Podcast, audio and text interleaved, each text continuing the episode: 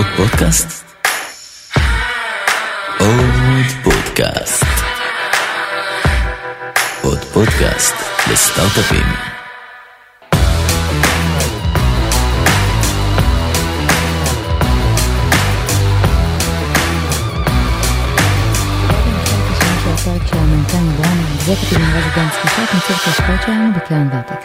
בפרק הקודם דיברנו על הסיבות והטיימינג הנכון לגייס מנהל מוצר ראשון לחברה שלכם, על איך לדעת בעצם איזה סוגי מנהל מוצר אתם מחפשים לחברה, ועל התכונות הקריטיות ועל הניסיון הרלוונטי שצריכים להיות לאותו מועמד או מועמדת.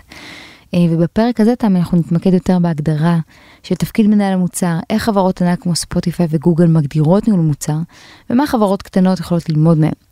אה, וגם קצת על איך שיטות העבודה של הפיתוח שלכם היום יכולות להשפיע על מהירות הגעה ל-product market fit וקביעת ה-priority בחברה. אז תמי, אני רוצה להתחיל עם אה, לשאול אותך שאלה שאחד היזמים שלנו נורא נורא ביקש שנדבר עליה היום, והיא על מה זה בכלל ניהול מוצר. איך מגדירים את התפקיד של אותה מועמדת, איך בכלל ניגשים לדבר הזה לפני שמגייסים מישהו. אה, הרי המון אנשים מגדירים product בצורה מאוד שונה. וזה גם מאוד מתחבר לי לחברות שהראית לי לפני הפרק, נכון? אה, הגדולות, תכף נדבר עליהן כמו ספוטיפיי ופייסבוק ו-MongoDB, שכל אחת מהן מגדירה את ניהול המוצר בצורה שונה. באמת אם היינו מסתכלים, לוקחים ככה רכבת אה, זמן של עשר שנים אחורה, הייתה שונות מאוד גדולה בין מה זה מנהל מוצר. ראיינתי הרבה אנשים, כל אחד יגדיר את עצמו כמנהל מוצר, היה מאוד קשה למצוא את החפיפה בין התפקידים שכל אחד מהם מילא. אבל בכמה שנים האחרונות חלו כל מיני תהליכים בעולם של פיתוח תוכנה, שגרמו לסוג של קונסולידציה בדברים שמנהל מוצר מצופה לעשות, ואז גם בעצם בהגדרת התפקיד שלו. אה, זה לא רק הגדרה, אבל זה דברים שקרו והשפיעו מאוד. אחד מהם זה החשיבות של מידע בקבלת החלטות. פעם היה קשה מאוד לדעת מה הלקוחות עשו, איך הם השתמשו, מה הם כן, הם כן השתמשו, הם לא השתמשו, הם נגעו, הם לא נגעו. זה היה יותר uh, educated guess, uh, או בכלל לא. וכל העולם של data driven, קבלת החלטות שמונעת מ-data, בכלל לא היה חלק מהדו-שיח. היום העולם מאוד מונע מ-data, ואפילו המערכות מונעות מ-data. עוד לפני שאנחנו הסקנו את המסקנה כבר, המערכת עצמה כבר יודעת מה להראות לך ומה להציע לך, אז גם העולם של ניהול מוצר הפך להיות מאוד data driven. וחלק מהאחריות של מנהל המוצר זה להגדיר איזה מידע הוא רוצה לאסוף, איזה שאלות הוא שואל, ולפי זה איזה מידע הוא צריך לעשות, וזה לא פשוט. תתפלאי לדעת ש... אותה שאלה בניסוח טיפה שונה יכולה להביא למסקנות שונות לגמרי. קריאת נתונים בצורה שהיא לא ממש של expert יכולה גם להביא למסקנות שהן לא בהכרח נכונות. אה, כל העולם הזה של data driven הוא מאוד סבוך ולפעמים הוא גם קצת מסוכן. כי אפשר לסמוך על נתונים ולהסתכל עליהם בכל מיני צורות ולהסיק מסקנות שהן לא בהכרח נכונות. אה, דבר שני זה עלייה בחשיבות של הלקוח. אז פעם באמת אפל חרט על דגלו את השימושיות ואת האקספיריאנס ובאמת הוא זה היה וואו. בואנה באמת צריך לגרום ללקוח שתהיה לו חוויה טובה ב... אינטואיטיבית. אינטואיטיבית לא זה באמת אה, לא אבל אם זה אנשי אה, טכנולוגיה או אם זה לא צריך שזה אינטואיטיבי הם, הם כבר הסתדרו אז כל העולם של חוויית משתמש בשנים האחרונות קיבלה תפנית רבה.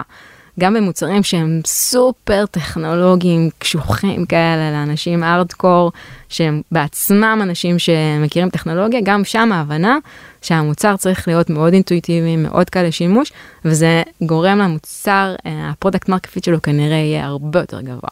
אז ההבנה של חשיבות שזה לא עוד check box ולא משנה איפה נשים אותו ואיזושהי קצת זילות לתחום הזה, אלא ההבנה שזה משהו שהוא אחד מהדברים העיקריים שצריך לשים עליו דגש.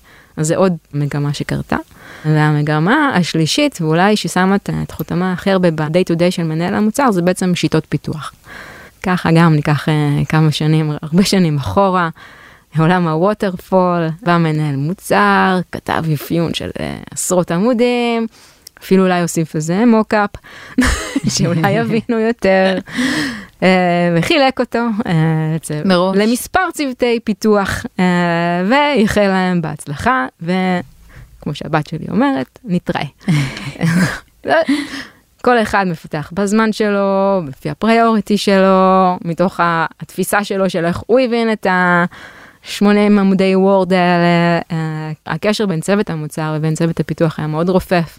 לא היה ב-day to day שום אינטראקציה כמעט שהייתה קשורה ל-priority או למה שצוות הפיתוח עושה. כל זה כבר לא קיים יותר. העולם של ה-agile שינה לחלוטין את כל uh, הממשק בין המנהלי מוצר ל-product. אולי אני תכף מספר את הניסיון שלי, זה שינוי של באמת 180 מעלות בכל דבר. בכל אספקט ביום יום של גם מנהלי המוצר וגם אנשי הפיתוח, השינוי הזה הוא דרמטי. מנהלי המוצר אה, מאפיינים דברים בצורה הרבה יותר נקודתית. חווים את ה... איך הלקוח חווה אותם ומשנים בצורה איטרטיבית. יש להם statement על ה-priority ומה צריך לעשות ומבינים האם הפיתוח מתקדמים לכיוון או לא. ואם לא, אז מה צריך לעשות ואיך צריך לשנות. זה הכל כל תוך כדי תנועה ובשותפות מאוד חזקה עם הצוות פיתוח, זה שינוי ענק. אז שלושת הדברים האלה, ה-Data Driven, User Experience, Agile שמגדיר את המעורבות המאוד חזקה של מנהל המוצר, כל אלה בעצם הם חלק מאוד גדול היום של ניהול מוצר. ואם נעשה ככה זום אין לדברים ה... היותר סטנדרטיים שלא השתנו בעצם uh, עם השנים, שבמוצר צריכה להיות אסטרטגיה, וצריך uh, להבין מי הלקוחות שלו, וגם מי לא הלקוחות שלו, ומה צריך לעשות כדי להגיע ללקוחות האלה, ואז איך לבנות את ה roadmap בצורה שהיא נכונה. עכשיו אני לא אומרת roadmap אה, שנתיים קדימה, למרות שגם זה יש כאלה שעושים, אלא אסטרטגית, מה נכון לעשות. זה חלק מהדיבור של מנהל המוצר, אבל זה דברים שכבר been there, עושים אותם וימשיכו לעשות אותם, וזה חלק מהעולם. מה שווה לחברות נניח לפני שהן בעצמם אה, מגדירות על איך הן רואות את ניהול המוצר? יש חברות שאתה מצביעה ואומרת שווה להסתכל עליהן, להסתכל, לראות איך הן מגדירות, ללמוד מהן. אז אה, בואו ניקח את ספוטיפיי, בעצם חלק גדול מההצלחה שלהם לשיטת עבודה שלהם. כי באמת הם עושים מוצר מגניב והכל, אבל הם הפכו לזה שם דבר בתעשיית התוכנה. אז מה יש לספוטיפיי? ספוטיפיי הם מתגאים בזה שהם עובדים בסקואדים, שזה בעצם uh, צוותים עצמאיים שהם עובדים בצורה אוטונומית וכל אחד עובד כדי להשיג את המטרות שלו. איך מורכב צוות כזה? אז כל צוות כזה מורכב מכמה יחידות שכל אחד מגיע בעצם מעולם תוכן אחר, אם זה ניהול מוצר, אם זה אנשי backend, front-end, database, הכל הם בעצם יחידה עצמאית שיכולה לתפקד בפני עצמה. יש בזה הרבה יותר מורכבות, אני לא אכנס לזה, יש כמה סרטונים מאוד uh, טובים ביוטיוב בשני פרקים שמסבירים איך ספוטיפיי uh, עובדים, כדאי לראות. אבל אם אני ככה אסתכל יותר על העולם של uh, מנהל המוצר, בעצם בספוטיפיי הם מתגאים בעצמאות של צוותי הפיתוח, כי זה חלק מאוד uh, משמעותי במרכיב של מוטיבציה. ככל שצוות עצמאי יותר ויכול לקבל החלטות בצורה עצמאית בלי תלות באחרים, המוטיבציה שלו גדלה. והיה ראיון עם שיבה רגרם, אני מקווה שהוגה נכון את השם שלו, הוא היה VP product של ספוטיפיי. בראיון איתו הוא אמר שבעצם בין כל ה squadים השונים, מי שמהווה את הדבק בין כל הצוותים זה ה product, והם בעצם מאפשרים את האוטונומיה של הצוותים כי הם אלה שמביאים לסינכרון. הם מסנכרנים את הצוותים ב priority של הארגון וב roadmap של הארגון. וברגע שיש את הסינכרון הזה, זה מה שמאפשר את העצמאות הזאת. וזה מאוד מעניין, כי למרות שעדיין כל צוות עובד בפני עצמו ואין מבנה structure של ניהול מוצר שכל אחד עובד תחת מנהל המוצר אה, ולמול הצוות שלו, אלא הפוך, יש מלא מנהלי מוצר שכל אחד מהם... כן, זה היררכיה שטוחה כזאת. זה היררכיה מאוד שטוחה, אבל זה היררכיה שגם מסבירה איך עובד ה communication בתוך הארגון. communication שמסביר מה ה priority, מה ה roadmap, מה ה strategy, אה, עובר פשוט דרך מנהלי המוצר. וזה שם את מנהלי המוצר במקום סופר קריטי בארגון כזה. כי אם אין alignment על הדברים האלה, בעצם מה שיקרה זה יהיה כאוס. כל אחד יעבוד עם עצמו, יחליט את ההחלטות, אבל הם לא יהיו aligned ל priority של החברה. זה נחשב חלק אה, מאוד uh, מעניין שצריך ללמוד מספוטיפיי בצורת העבודה שלו. היית ממליצה נניח לחברה שיש לה נגיד 100 עובדים, 70 מהם 60 אה, ב-R&D, יכול לקרות אצל הרבה חברות, לעבוד בשיטות כאלה? אז אני חושבת שאין... אין one fits all, ובעולם של ה agile ו Kanban יש כל מיני שיטות. צריך מאוד להבין את הדרישות של החברה. נגיד ספוטיפיי עושים release, אני חושבת שאפילו כל שבוע, אולי כל שבועיים, זה עולם webי, אה, מקבלים פידבק נורא מהיר מהלקוחות, יש אימוץ של טכנולוגיה חדשה, הכל מאוד מהיר. יש לנו חברות סייבר שעובדות עם חברות enterprise ענקיות, הם ייקחו פעם בשנה, אולי שנתיים את המוצר, מה שמצריך להיות הרבה יותר הדוק ב quality, כל חברה צריכה להסתכל על הפרמטרים שלה ולפי זה להגדיר מה הצרכים שלה. איך מוציאים אה, מוצר כל חצי שנה, איך מוציאים מוצר כל שלושה חודשים, אם זה ב cloud, איך מקבלים פידבק מהלקוחות ולפי זה לקבוע את המתודולוגיית אה, עבודה הנכונה ביותר. צורות העבודה של צוותי הפיתוח מאוד משפיעות על היכולת להגיע ל product market fit ובאמת לעבוד לפי priority. וזה חלק מהדברים שצוותי פיתוח צריכים uh, להבין כשהם קובעים את כל המבנה שלהם וצורת העבודה שלהם. זאת אומרת פיתוח שנניח ב full stack, שכולם עובדים על הכל, זה משהו שיכול בהשוואה נניח לשיטת ה squad. היא יכולה להיות יותר איטית, זאת אומרת יכולה להאט חברה, היא... זה תלוי. full stack זה יפה, וזה גם שאיפה מאוד טובה. זה לא תמיד by the book, אבל באמת כ definition וכמטרה זה משהו שכן כדאי להגיע אליו, אבל לפעמים יש צוותים עם התמחות. לנו יש חברות שמתמחות ב-AI ו-NLP, אז הצוות עצמו הוא צוות שעושה NLP, זה מה שהוא עושה. אז ממש ממש צריך אה, להבין את השאלות של מה המטרות של החברה, לאן אני רוצה להגיע, איך המבנה של החברה, איך המוצר של החברה, ולפי זה לקבוע את השיטות.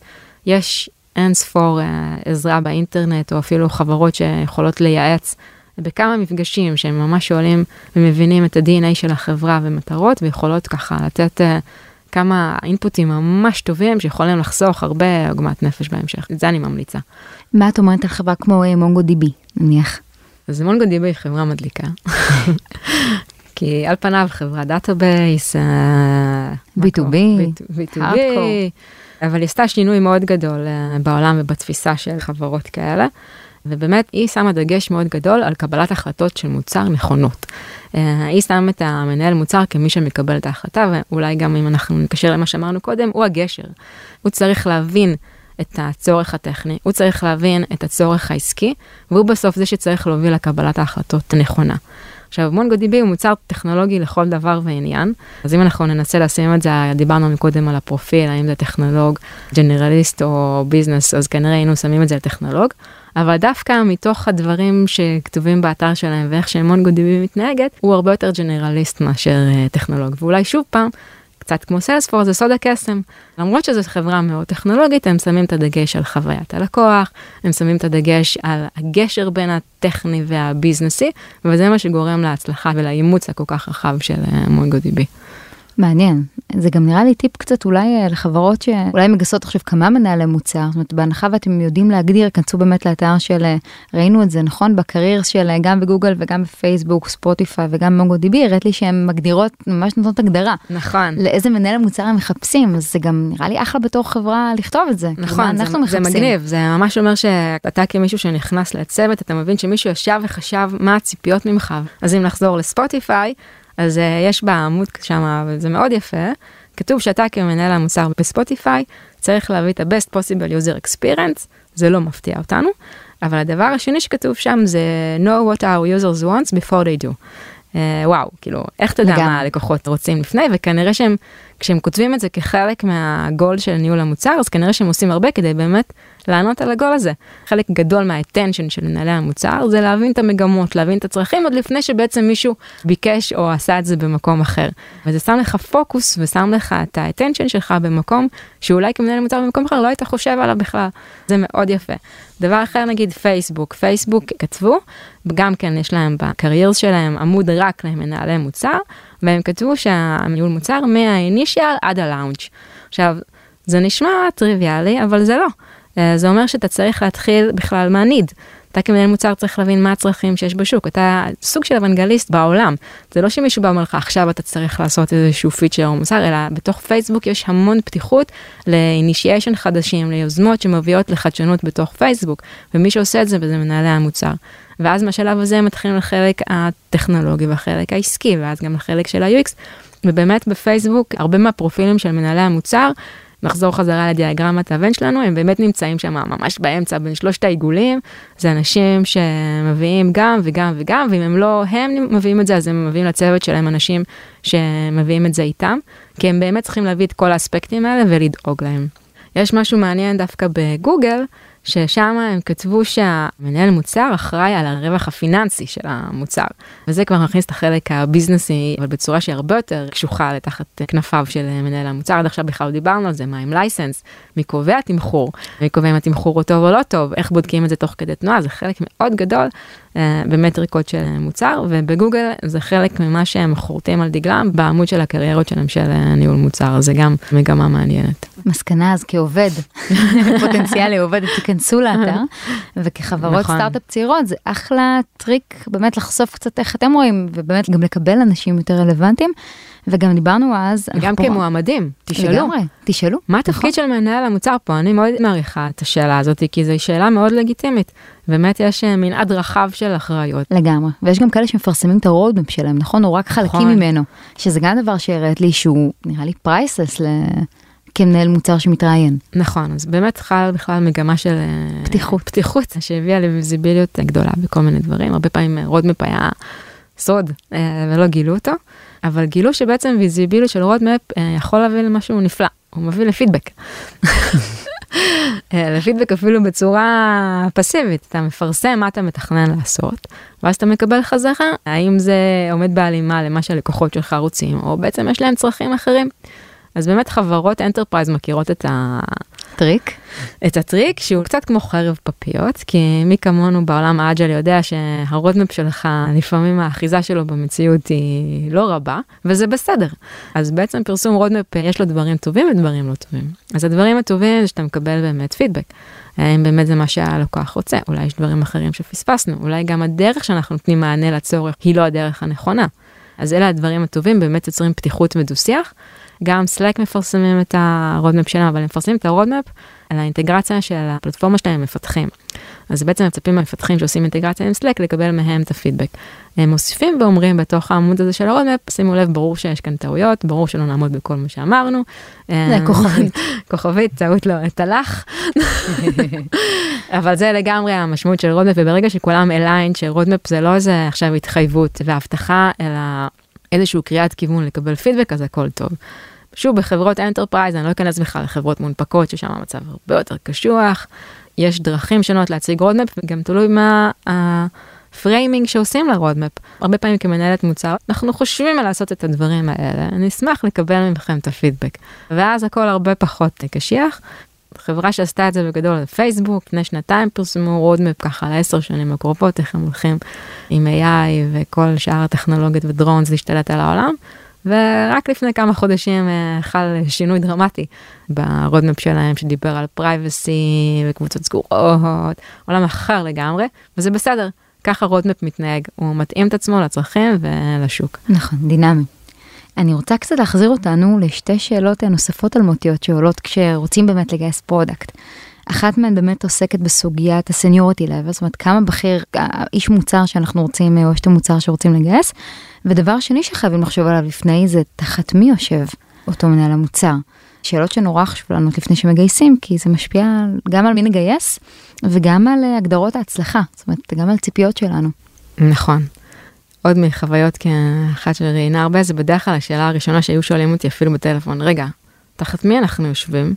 וזה לא סתם השאלה הזאתי, היא מאוד קריטית ואני אסביר. אז בעצם לפני שעונים על השאלה הזאת חשוב להבין שני דברים. לכל מנהל מוצר אמרנו שהוא קובע פריוריטי, הוא לא חי בוואקום. אה, מנהל המוצר לא קובע בעצמו את הפריוריטי, אין כאן איזשהו משטר דיקטטורי שקובע מה עושים, הוא חי בעולם מאוד מורכב, ובעולם שאני מאמינה בו, לאותו מנהל מוצר, יש לו counterpart.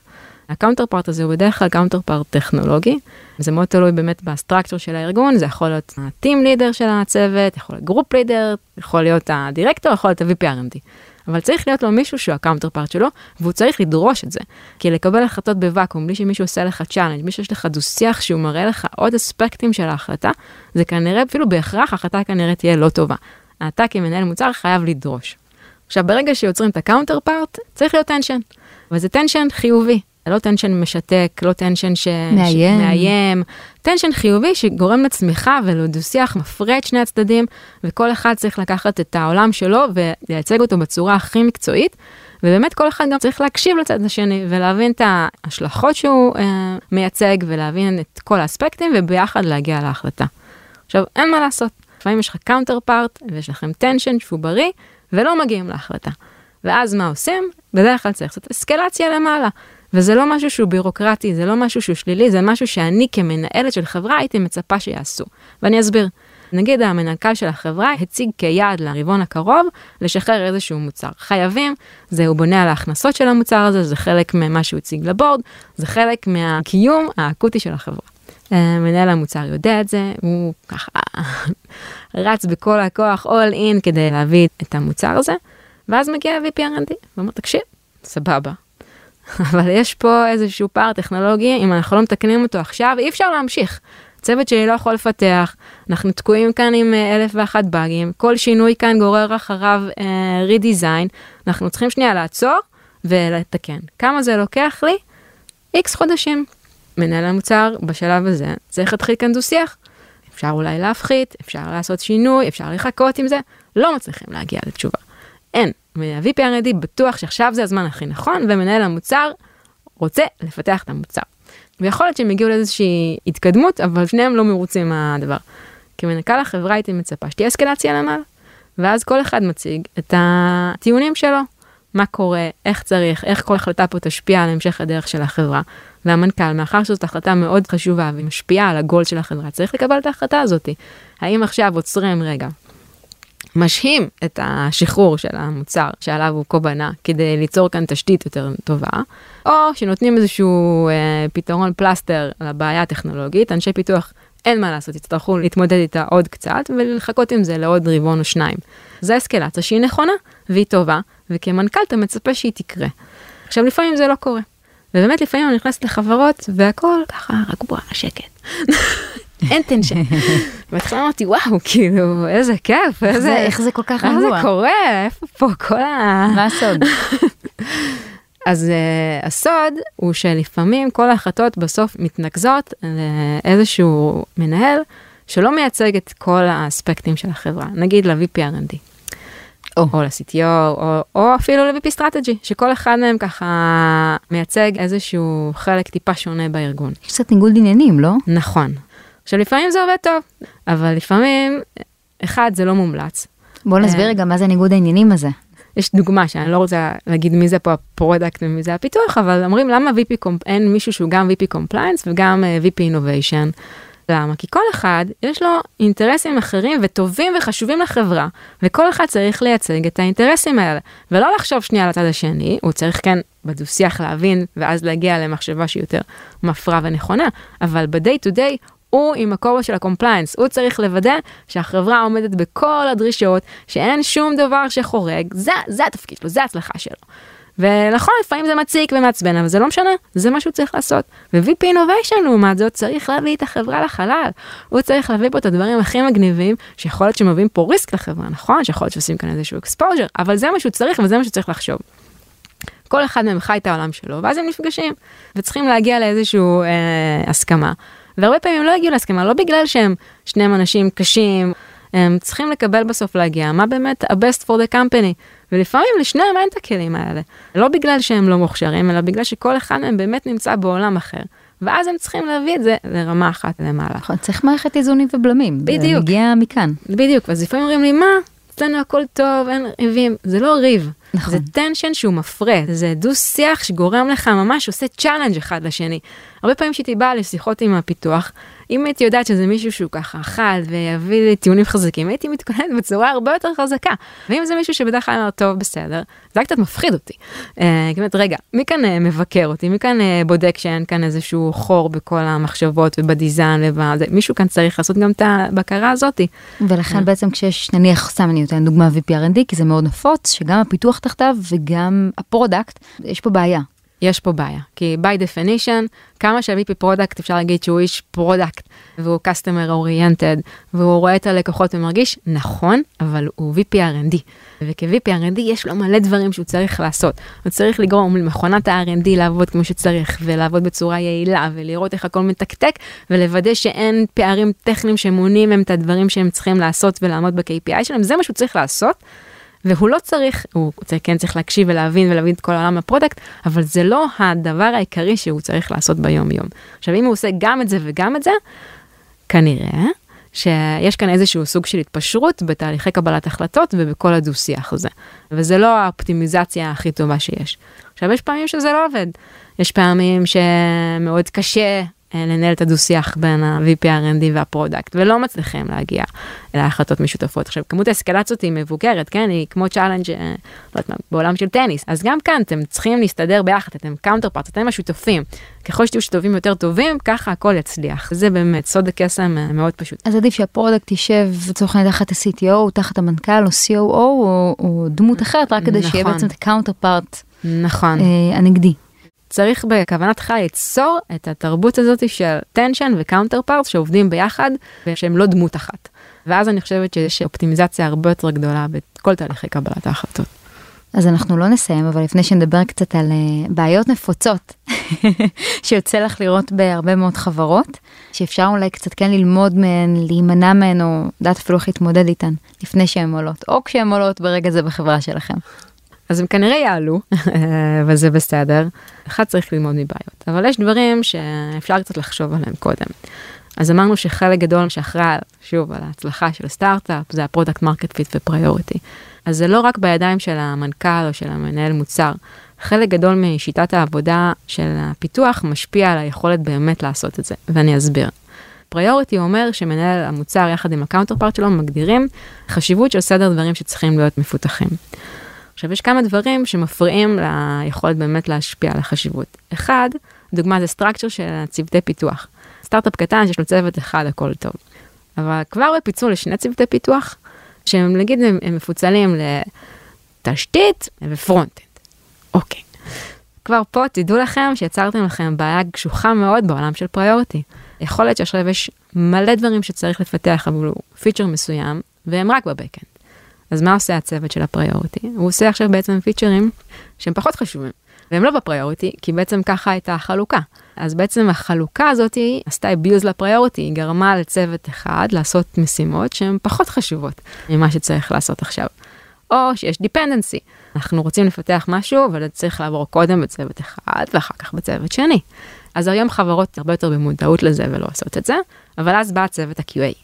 אז באמת בהרבה מקומות אין כבר QA, יש כבר אה, QA engineer והם חלק מהצוות פיתוח, אבל עדיין יש הרבה מקומות שיש בהם QA, ובאמת צוותי הפיתוח הם full stack, אפשר להכניס להם הכל, priority לפי הגדרה, אבל אז מגיע לצוואר בקבוק QA, ושם מי מגדיר את ה priority?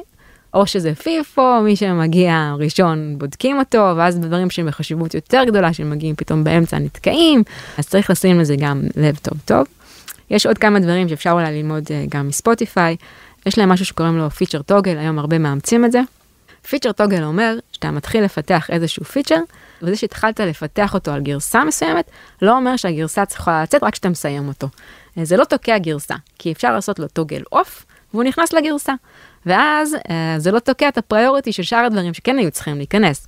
לפני שה feature toggle, יש לך נגיד שלושה פיצ'רים שעובדים עליהם. שניים מהם חייבים לצאת עכשיו, והשלישי עוד חודש. אבל התחילו לפתח את השלישי.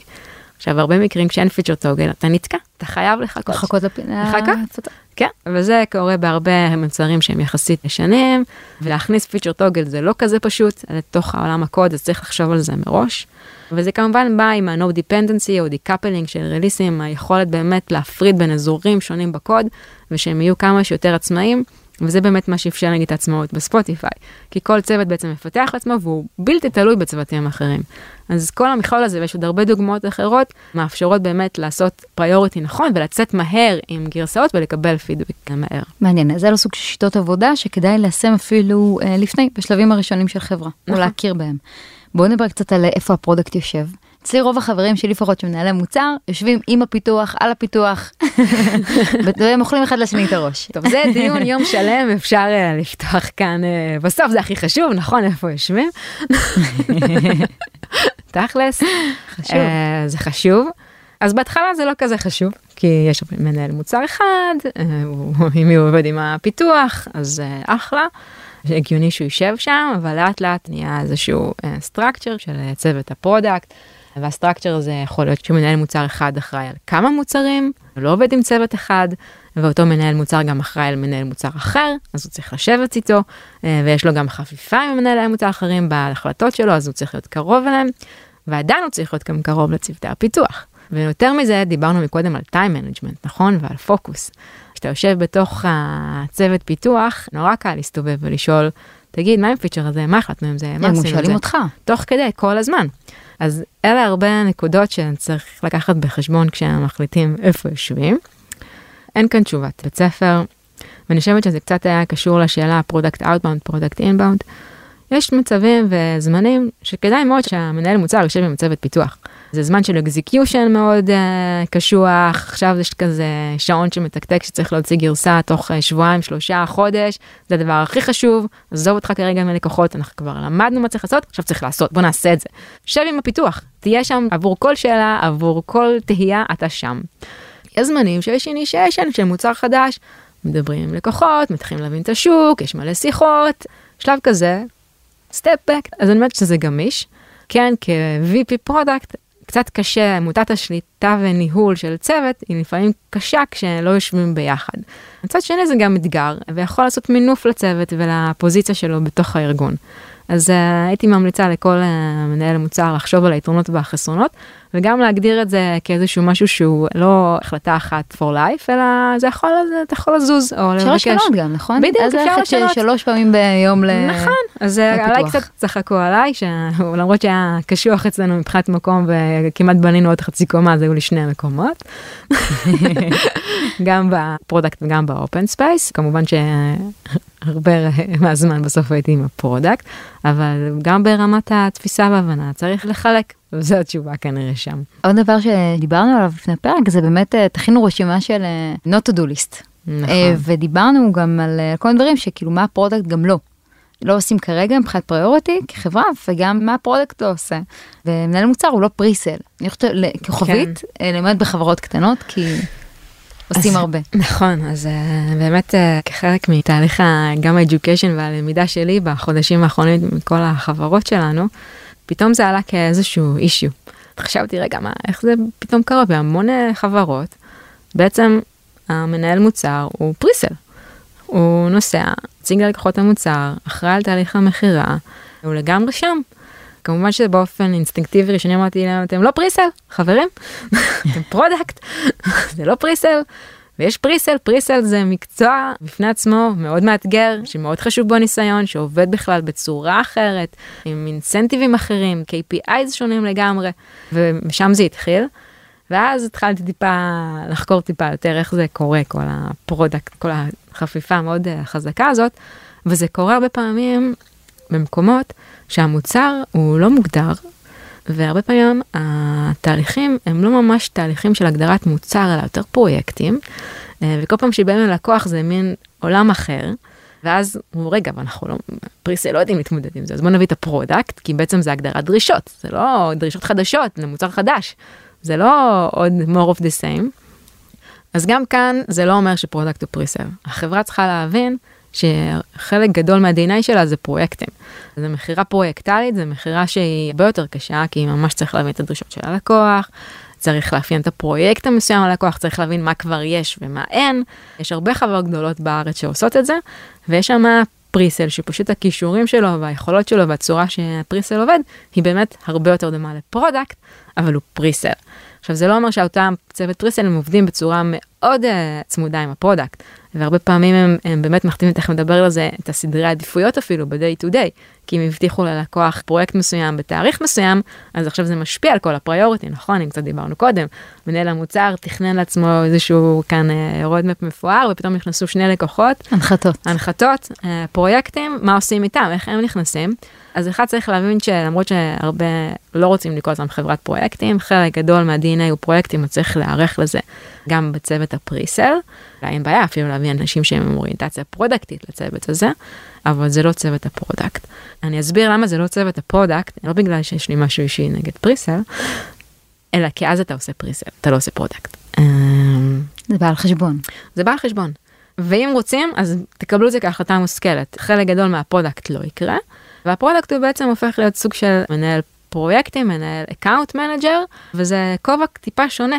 אז שוב, תחשבו מה אתם מקבלים ומה מנגד נלקח ברגע שהמנהלי מוצר הופכים ל presale ו account manager, וזה, וזה קורה, אבל צריך לנהל את זה. הזכרת uh, באמת מנהלי פרויקטים ונזכרתי שעוד אחד מה, מהדברים שאנחנו באמת רואים הרבה אצל חלק מהחברות, האמת אולי קצת יותר גדולות שנמצאות בצמיחה, שיש פונקציות שבאמת נקראות מנהלי פרויקטים. נכון. הם הרבה פעמים מלווים איזה account מאוד גדול, והרבה פעמים הם גם מורידים משימות לצוות R&D. נכון. ואז נשאלת השאלה, איך עושים פריוריטיזציה, מה המערכת היחסים איתם מבחינת ה product? אני אישית חוויתי את זה. אני חושבת שבעולם של ה agile זה מאוד מורגש, ואני אסביר. בעולם של ה agile שמים דגש מאוד חזק על priority, ושיש, כמו שדיברנו, את ה product manager, את ה counterpart שלו, הם קובעים את ה priority, הם אלה שעושים. אין מישהו אחר שמשנה את ה priority, זה אסור. כי אז באמת זה שובר את כל ה structure ואת ה efficiency של העולם הזה. אבל אז באמת מגיעים ה project managers, ואומרים רגע, יש פרויקט, אה, יש תאריך, יש לקוח משלם, טאק, מכניסים באמצע, ולא תמיד מכניסים את זה ב planning, או לפי כל ה ceremonies של המתודולוגיות העבודה השונות, הם פתאום הגיעו מפגישה חשובה, ווואלה. אז כן, זה קורה, ויש גם מנהלי פרויקטים שאחראים גם על פרויקטים בחוץ, באמת על פרויקטים, וגם קוראים לזה מנהלי פרויקטים, הם בעצם אחראים על הניהול של שחרורי הגרסאות בחברה. ואז מתוקף זה שהם אחראים על שחרור גרסה, יש כל מיני משימות שמביאים לצוותי פיתוח. קיצר, גם אלה שתורמים לבקלוג ולעולם של הפריוריטי. תחת מי הם יהיו אגב בחברה? אז פה ממשיך הסיפור. אז הרבה פעמים בחברות שעוד לא עברו לייק או לצורות פיתוח טיפה אחרות, הרבה פעמים יושבים תחת VPRND, או תחת איזשהו גוף שקשור לפיתוח. חברות שהן עובדות בצורה טיפה יותר אג'ילית, אה, יש שני תהליכים, או שאין יותר project management, והתפקיד הזה נטמע בתוך ה product management, כי אתם, ה product אמורים לדבר עם הלקוח, הם אמורים להחליט מה משתחרר בכל גרסה. חלק גדול מהתפקיד הזה בעצם נטמע בתוך העולם של ה product, הם מחליטים על ה priority ועל מה נכנס ומה לא נכנס, והאם לדחות גרסה, כי משהו לא הספיק אה, להיות מפותח לגרסה הזאתי, בהרבה מקומות ה project management מכניסים את זה, זה לא הגיוני. ואז באמת יש תהליך של הטמעה. אבל יש עדיין מקומות ש project management עובדים בצורה טיפה יותר, אה, כמו שחברות יותר ותיקות אה, עובדות בהם, שבאמת הם מנהלי פרויקטים, הרבה פעמים תחת ה-VP R&D, הם מכניסים את כל המשימות לחברות כאלה. לפעמים יש את האיזונים והבלנסים, לפעמים אין. אני אחזור ואגיד, חברות שהן כן עובדות ב agile ורוצות לשמור על ה project management תחת ה-VP R&D זה בסדר, פשוט הם צריכים להיות aligned אה, לתהליך האג'ילי. ולתפוס את עצמם כעוד אנשים שתורמים ל backlog של המנהל מוצר וה counterpart שלו, מהפיתוח, וביחד הם מחליטים על ה priority והם לא עוקפי priority. אה, זאת המלצתי. מה את חושבת לגבי מונח ששומעים אותו קצת יותר לפעמים שזה נקרא mini CEO, כינוי אה, למנהלי כן. מוצר בתוך אה, חברות? לי זה נותן הרגשה לא כל כך טובה ולפעמים עושים לזה גם abuse למיני CEO הזה. אז יש מקומות שזה טיפה באמת יותר נכון או שם הולם נגיד אם דיברנו על פייסבוק אז באמת גם הפרופיל של מי שהם מגייסים וגם צורת העבודה שם באמת זה. זה איזשהו צוות עם גול אה, מאוד ברור ש... ועובד על מוצר מסוים והם עצמאים ומתחת המנהל מוצר יש את ה... שאחרי המאה-אינישיישן עד הרליס הוא ככה חלק גדול מכל ההחלטות נמצא אצלו. אבל בשאר המקומות ובעיקר בסטארט-אפים המנהל מוצר הוא לא מיני CEO. אה, ומהסיבה הפשוטה, CEO, הדבר בסוף שהכי מגדיר את התפקיד הזה, שבסוף הוא צריך להחליט, לבד. הוא שומע את הכל, הוא יכול להתייעץ, ויכול לשמוע, ויכול הכל, אבל בסוף, בסוף, בסוף, at the end of the day, זה החלטה שלו. על הטוב על הרע, על הכתפיים שלו, הוא ה-CEO. זה לא המצב בניהול מוצר. מנהלי המוצר מייצגים את הלקוח, והם רואים את ה-360 של האזור העבודה והאקו סיסטם והכל, והם באמת מנסים לייצג כמה שיותר את כולם. אבל המנהל מוצר בסוף לא חי, שוב, הוא לא חי בוואקום והוא לא מחליט בעצמו, הוא לא ה, ה, בסוף הרשות שזאת של, של המילה האחרונה, והוא צריך להבין את זה, כי זה מאוד משמעותי בדו-שיח עם שאר השותפים uh, לתהליך. אז אלא אם כן באמת באמת uh, המנהל מוצר הוא ה... המחליט האחרון והקובע, אני לא מסכימה עם ה... ולא נוח לי להשתמש בטרמינולוגיה, ולפעמים זה קצת uh, יוצר אפילו אנטגוניזם בארגון, שיוצר איזושהי היררכיה שהיא לא נכונה. אני חושבת שזה רק יכול uh, uh, לעשות רע ולא טוב. אז שווה לשים לב. כן, ולא אפשר לאמץ הגדרות. למילים יש כוח. לגמרי. תמי, קשה לי להאמין, אבל נגמר לנו הזמן. וואו. אה, אנחנו יכולות להמשיך עוד ועוד, גם יכול להיות שנעשה כמה פרקי המשך. נמשיך בחדר שלנו. לגמרי, בחדר שלנו אנחנו, ongoing. אה, אני אגיד לך תודה רבה שהיית איתנו היום, וחלקת מהידע והניסיון שלך. מקווה שהיה לך כיף. היה כיף. ותודה רבה גם לטומי וגיא וגוגל פור סטארט-אפס על האירוח, אה, ותודה לכם המאזינים. אנחנו נתראה בפרק הבא.